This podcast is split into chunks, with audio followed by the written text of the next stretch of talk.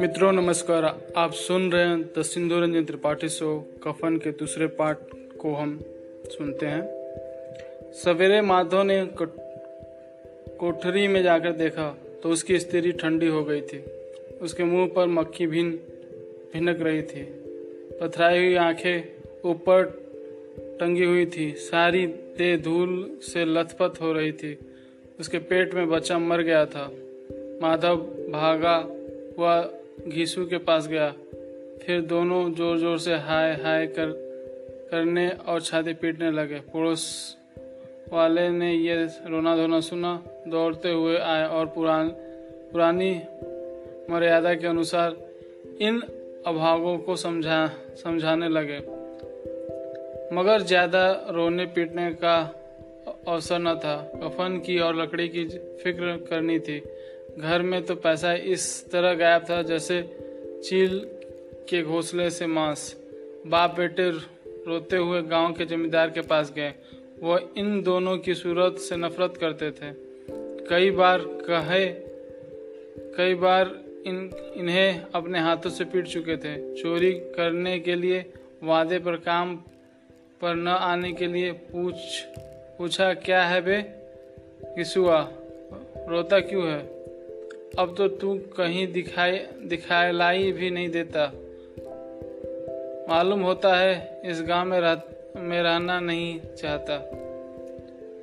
यीशु ने ज़मीन पर सिर रखकर आँखों में आँसू भरे हुए कहा, सरकार, बड़ी विपत्ति में हूँ। माधव की घरवाली रात को गुजर गई। रात भर तड़पती रही सरकार।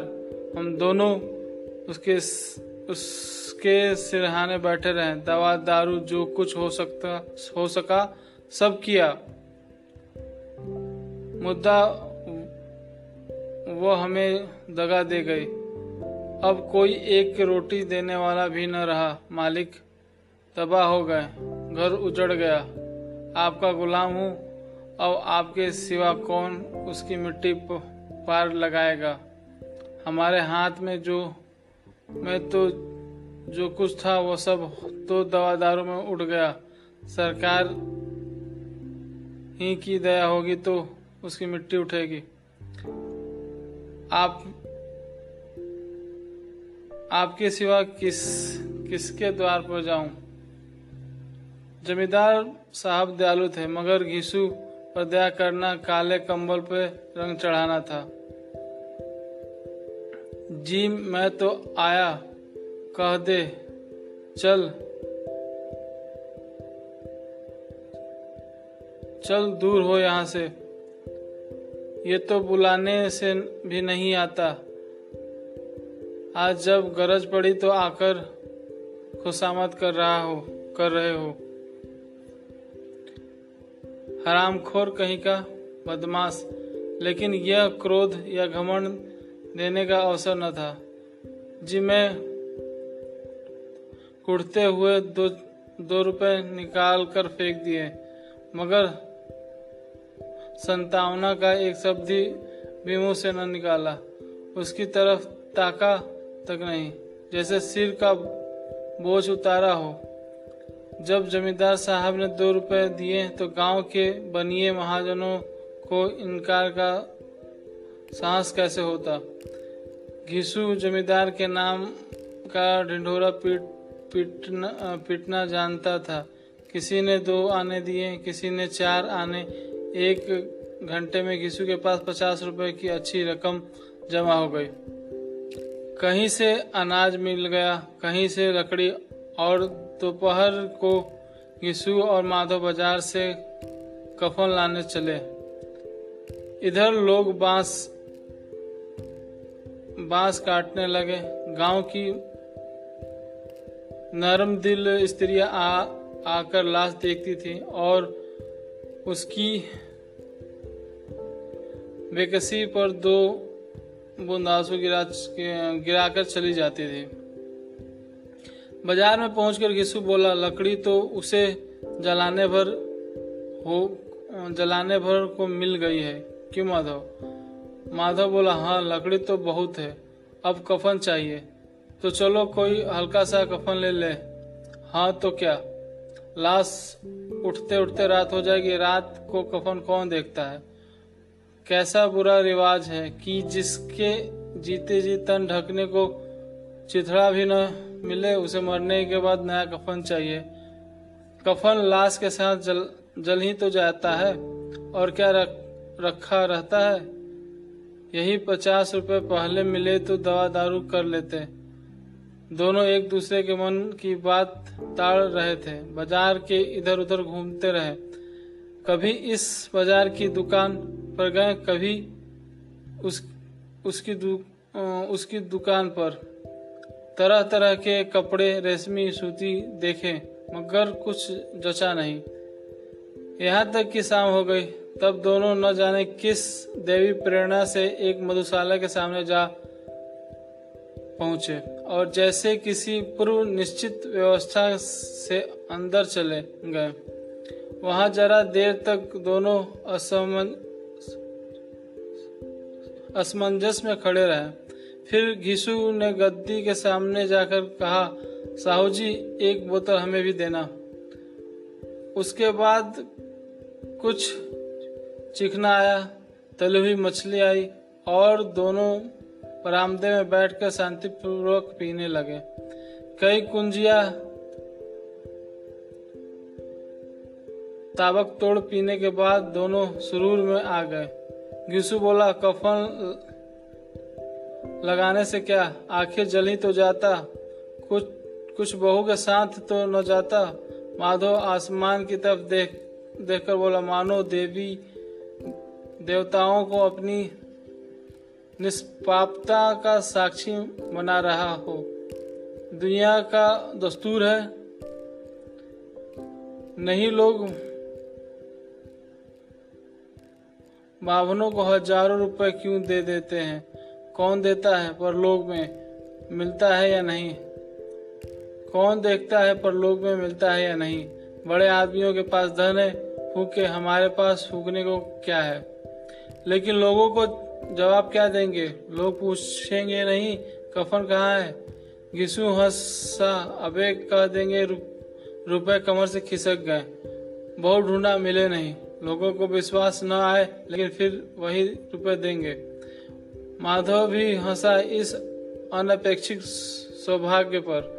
बोला, बड़ी बोला, बड़ी अच्छी थी बेचारी। मरी तो खूब पिला पिलाकर आधी बोतल से ज़्यादा उड़ गई।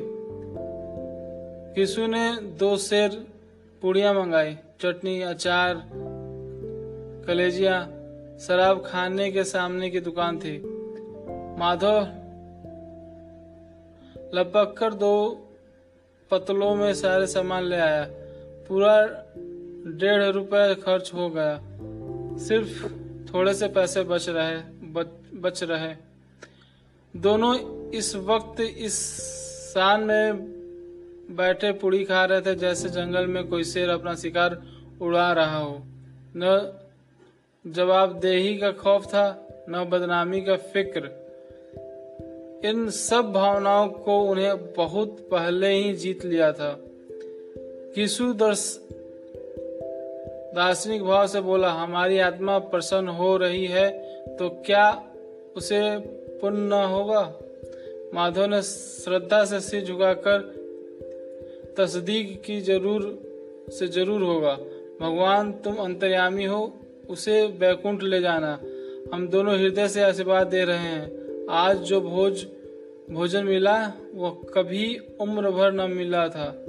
एक क्षण के बाद माधव के मन में एक शंका जागी बोला, क्यों दादा? हम लोग भी एक न एक दिन वहाँ जाएँगे ही। यीशु ने इस भोले भाले सवाल पर कुछ उत्तर न दिया। वो पर लोग की बातें सोचकर इस आनंद में बाधा न डालना चाहता था। जो वहाँ हम लोगों से पूछे कि तुमने हमें कफन क्यों नहीं दिया तो क्या कहेंगे? कहेंगे, तुम्हारा सिर पूछेगी तो ज़रूर, तू कैसे जानता है कि उसे कफर न मिलेगा? तू मुझे ऐसा गधा समझता है, साठ साल क्या दुनिया में घास खोता रहा हूँ? उसको कफन मिलेगा और बहुत अच्छा मिलेगा। माधव को विश्वास न आया। बोला, कैसे होगा? रुपए तो तुमने चट कर दिए। वह तो मुझे, वह तो मुझसे पूछेगी। उसकी मांग में तो सिंदूर मैंने डाला था। कौन देगा? बताते क्यों नहीं? वही लोग देंगे जिन्होंने अब की दिया था, दिया। हाँ अब की रुपए हमारे हाथ न आएँगे। जो जो अंधेरा बढ़ता था और सितारे की चमक तेज होती, मधुशाला की रोशनी भी बढ़ती जाती थी। कोई गाता था, कोई डीग मारता था, कोई अपने सिंह के लगे चिपटा जाता। कोई अपने दोस्तों के मुँह से कुल्हड़ लग, लगाए देता था। वहाँ के वातावरण में सुरूर था हवा में नशा। कितने तो यहाँ आकर एक चुल्लू में मस्त हो जाते जाते थे। शराब से ज़्यादा वहाँ की हवा उन पर नशा करती थी। जीवन की बाधाएँ यहाँ खींच लाती थी और कुछ देर के लिए ये भूल जाते थे कि वे जीते हैं या मरते हैं, या न जीते हैं, न मरते हैं। और ये दोनों बाप बेटे अब भी मज़े ले रहे, ले, लेकर चुस्किया ले रहे थे। सबकी निगाहें इनकी ओर जमी हुई थी। दोनों कितने भाग्य के बली पूरी बोतल बीच में है। घर पेट खाकर माधव ने बची हुई पुड़ियों का पत्तल उठाकर एक भिखारी को दे दिया। जो खड़ा उसकी और भूखी आँखों से देख रहा था। और दोनों के गौरव, आनंद और उल्लास का अपने जीवन में पहली बार अनुभव किया। यीशु ने कहा, ले जा, खूब खा और इस्बात दे, जिसकी कमाई है। वह तो मर गई, मगर तेरा आशीर्वाद उसे ज़रूर पहुंचेगा। रोए रोए, से आशीर्वाद दो। बड़ी गाड़ी कमाई के पैसे हैं। माधव ने फिर आसमान की तरफ़ देखकर कहा, वह वैकुंठ में जाएगी दादा, वैकुंठ की रानी बनेगी। गिसु खड़ा हो गया और जैसे उल्लास की लहरों में तैरता हुआ बोला हाँ बेटा, वैकुंठ में जाएगी। किसी को सताया नहीं, किसी को दबाया नहीं। मरते मरते हमारी ज़िंदगी की सबसे बड़ी लालसा पूरी कर गई। वह न वैकुंठ जाएगी तो क्या ये मोटे मोटे लोग जाएँगे जो गरीबों को दोनों हाथों से लूटते हैं और अपने पाप को धोने के लिए गंगा में नहाते हैं और मंदिरों में जल चढ़ाते हैं। श्रद्धालुता का यह रंग तुरंत ही बदल गया। अस्थिया, अस्थिरता नशे की खासियत है। अस्थिरता नशे की खासियत है। दुख और निराश का दौरा हुआ। माधव बोला, मगर दादा, बेचारी ने ज़िंदगी में बड़ा दुख भोगा।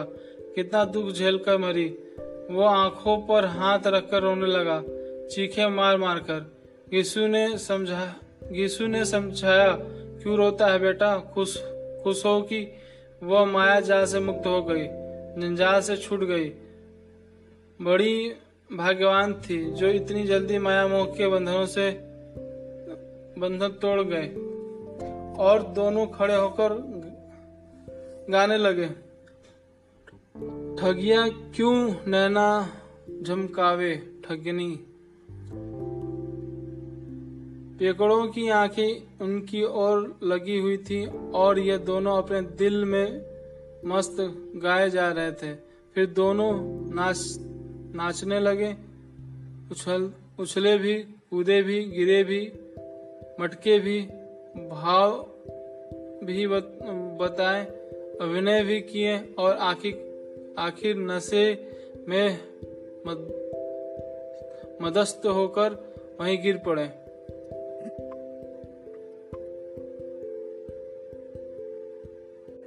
इस इस तरह का फन समाप्त होता है। अगली कहानी में मिलते हैं। धन्यवाद।